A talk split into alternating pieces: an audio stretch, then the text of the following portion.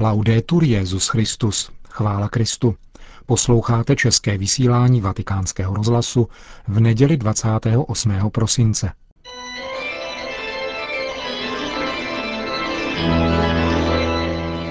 Církev a svět. Náš nedělní komentář.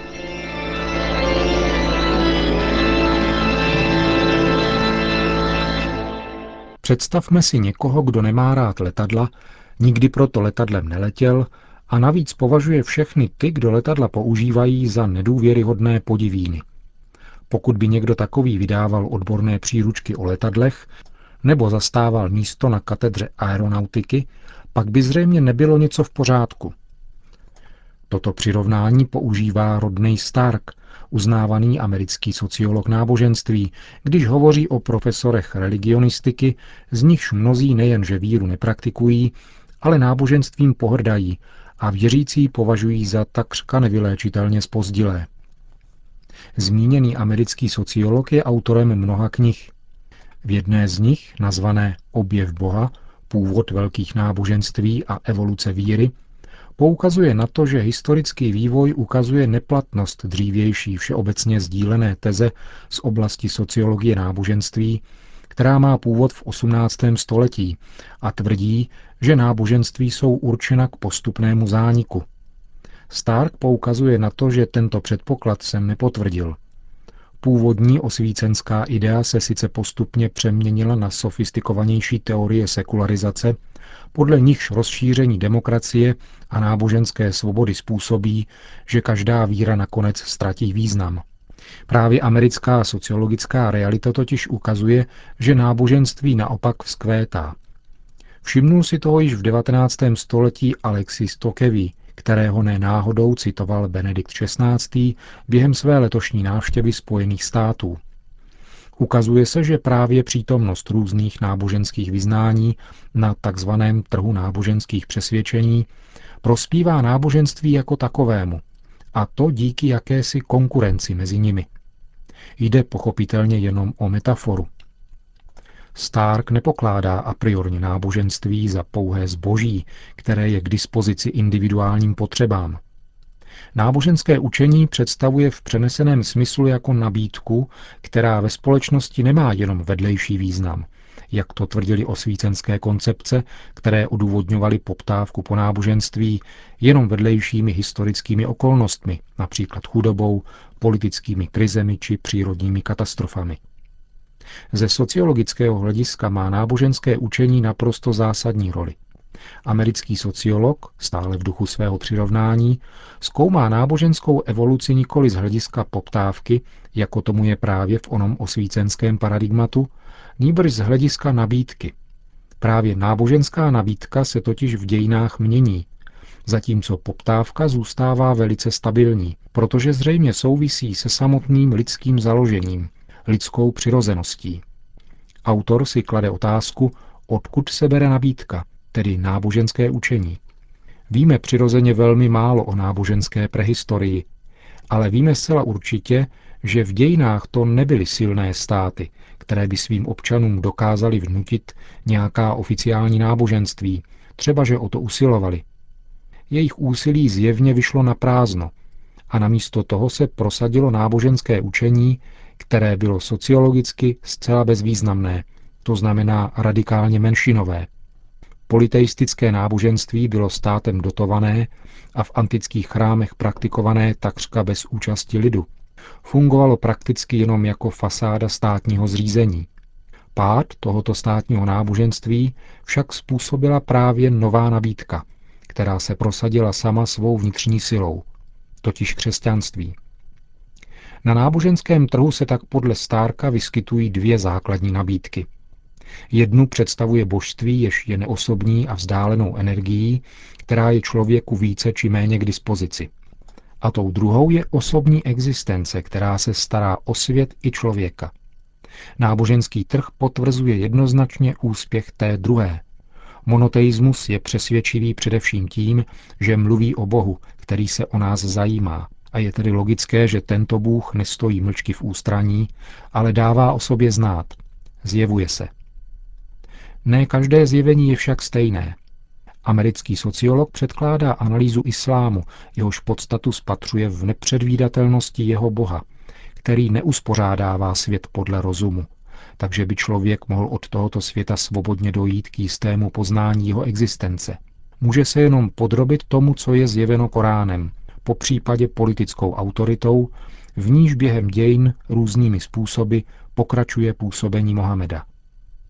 Rodney Stark necituje Benedikta XVI. ani řezenskou přednášku, ale jeho závěry jsou zcela analogické, pokud jde o riziko, že tento pojem Boha vede k tomu, že se spory nebudou řešit odvoláním na rozum, nýbrž hrubou silou. Americký sociolog pak přechází k závěrům. Na otázku, odkud přichází náboženství, odpovídá, buď je to lidský vynález, nebo skutečně přichází od Boha, který se zjevuje rozumu člověka. Tvrdí se, že humanitní vědy se nezabývají důkazy boží existence, ani tím, zda Bůh existuje či nikoliv, poněvadž to nepřísluší vědecké metodě, která je z definice objektivní. Stark tuto definici dlouhá léta zastával, ale dnes přiznává, že už si není zdaleka tak jistý tím, že do sociologie nepatří tvrzení, podle něhož náboženství existují proto, že se osobní Bůh lidem zjevil. Pokud totiž neexistuje Bůh, není žádné náboženství zjevené. A zjevnou by se naopak stala naivita, s níž západní agnostici a ateisté hájí islám. Podle Stárka tedy i sociologie, stejně jako každá věda, umožňuje člověku dobrat se k závěru, že Bůh existuje. Popření této sociologické evidence by podle něho bylo možné jedině aktem jakési ateistické víry. Přitom přirozeně platí, že prezentuje-li se jedno náboženství jako věrohodnější, a tedy jako autenticky božské zjevení, neznamená to nezbytně, že se v dějinách také prosadí. Jako sociolog věrný své profesi, Stark neustále připomíná ústřední význam demografického faktoru, který dnes ukazuje na úbytek křesťanů a přírůstek muslimů, zejména v Evropě. Sociologie náboženství se tedy díky práci tohoto amerického badatele konečně dopracovala k otázce po Bohu, po jeho existenci a jeho přirozenosti. Avšak ponechává si nadále, a nutno říci díky Bohu, svou zásadní neschopnost předvídat inteligentní plán, který má s lidstvem a jeho dějinami Bůh.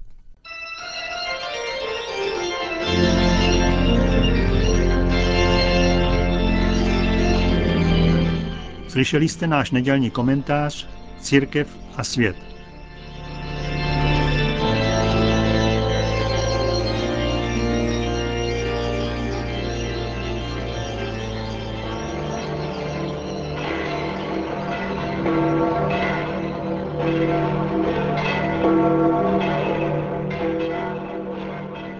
Cari fratelli e sorelle, in questa domenica Drazí bratři a sestry, tuto neděli, která následuje po slavnosti narození páně, slavíme radostně svátek svaté rodiny Nazarecké. Těmito slovy zahájil dnes Benedikt XVI. svou polední promluvu před modlitbou Anděl páně a pokračoval. Je to ten nejvhodnější kontext, protože Vánoce jsou především svátkem rodiny. Dokazují to četné tradice a společenské obyčeje, zejména zvyklost, že se celá rodina sejde ke slavnostnímu stolu a k výměně přání a dárků. Jak nevzpomenout na to, že právě v této souvislosti se nepříjemnosti a bolesti způsobené rodinnými zraněními stávají citelnějšími. Ježíš se chtěl narodit a vyrůst v lidské rodině. Měl za matku panu Marii a Josef mu dělal otce. S nezměrnou láskou jej vychovali a vzdělali – Ježíšova rodina si opravdu zasluhuje titul svatá, protože je celé uchvácena touhou splnit boží vůli, vtělenou do úctyhodné Ježíšovy přítomnosti. Z jedné strany je to rodina jako každá jiná a jako taková je vzorem manželské lásky, spolupráce, obětavosti a důvěry v božskou prozřetelnost, pracovitosti a solidarity, zkrátka všech hodnot, které rodina chrání a prosazuje a přispívá tak v první řadě k vytváření tkaniva každé společnosti. Zároveň je však nazarecká rodina jedinečná a ode všech odlišná svým jedinečným posláním, již se pojí s posláním Božího Syna. Právě touto svou jedinečností odkazuje každou rodinu a v první řadě křesťanské rodiny k horizontu Boha. k něžnému a náročnému primátu jeho vůle, k nebi, pro něž jsme určeni. Proto dnes děkujeme Bohu, ale také paní Marii a svatému Josefovi, že s takovou vírou a ochotou spolupracovali na pánově plánu spásy. K vyjádření krásy a hodnoty rodiny se dnes v Madridu sešly tisíce osob. Chtěl bych je proto oslovit v jejich mateřštině. Srdečně zdravím účastníky zhromáždění v Madridu v den tohoto dojemného svátku, kde se modlí za rodinu a povzbuzují se v mocném a nadějném úsilí k jejímu prospěchu. Rodina je zajisté milostí Boha, která umožňuje spatřit, čím je on sám. Láskou. Zcela nezištnou láskou, která zachovává bezmeznou věrnost dokonce i ve chvílích těžkostí a sklíčenosti. Tyto kvality se nacházejí výjimečným způsobem ve svaté rodině, v níž Ježíš přišel na svět a pod starostlivou péčí Marie a věrnou ochranou svatého Josefa vyrostl a byl naplněn moudrostí. Drahé rodiny, nedovolte, aby byly oslabeny láska, otevřenost životu a nedocenitelné vazby, které pojí váš rodinný krb.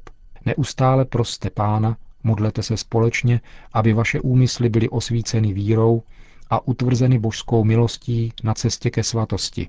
S radostí z toho, že všechno sdílíte v lásce, vydejte světu krásné svědectví o tom, jak důležitá je rodina pro lidskou osobu a pro společnost.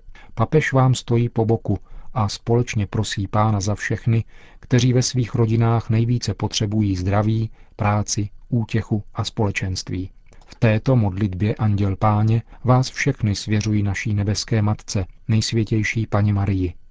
Drazí bratři a sestry, mluvíme-li o rodině, nemohu nezmínit, že od 14. do 18. ledna příštího roku se bude v hlavním městě Mexika konat šesté světové setkání rodin.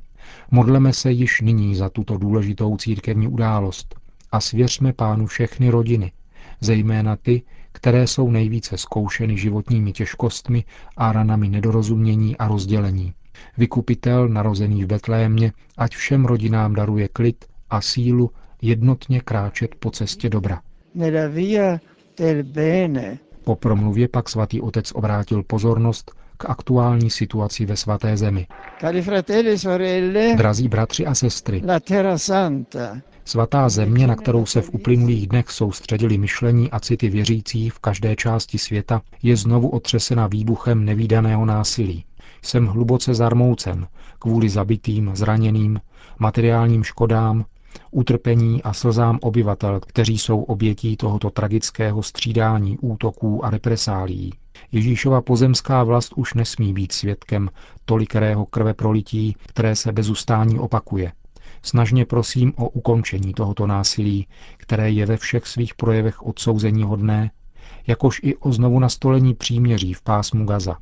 Prosím o náznak lidskosti a prozíravosti ve všech, kteří nesou odpovědnost za tuto situaci a mezinárodní společenství žádám, aby neponechalo nevyužitý žádný prostředek, který by mohl Izraelcům a Palestincům pomoci výjít z této slepé uličky a, jak jsem řekl před dvěma dny v poselství Urbi et Orbi, nepodřizovat se zvrácené logice střetů a násilí, nýbrž upřednostnit cestu dialogu a vyjednávání. Svěřme Ježíši, knížeti pokoje naši vroucí modlitbu na tento úmysl a jemu, Marii a Josefovi řekněme, o nazarecká rodino, vyzkoušená utrpením, daruj světu pokoj.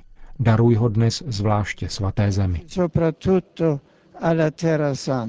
Na závěr pak svatý otec udělil apoštolské požehnání. Sit nomen Domini benedictum, ex hoc nunc edusque in seculum, adiutorium nostrum in nomine Domini, qui feci celum et terra, benedicat vos omnipotens Deus, Pater et Filius et Spiritus Sanctus. Amen.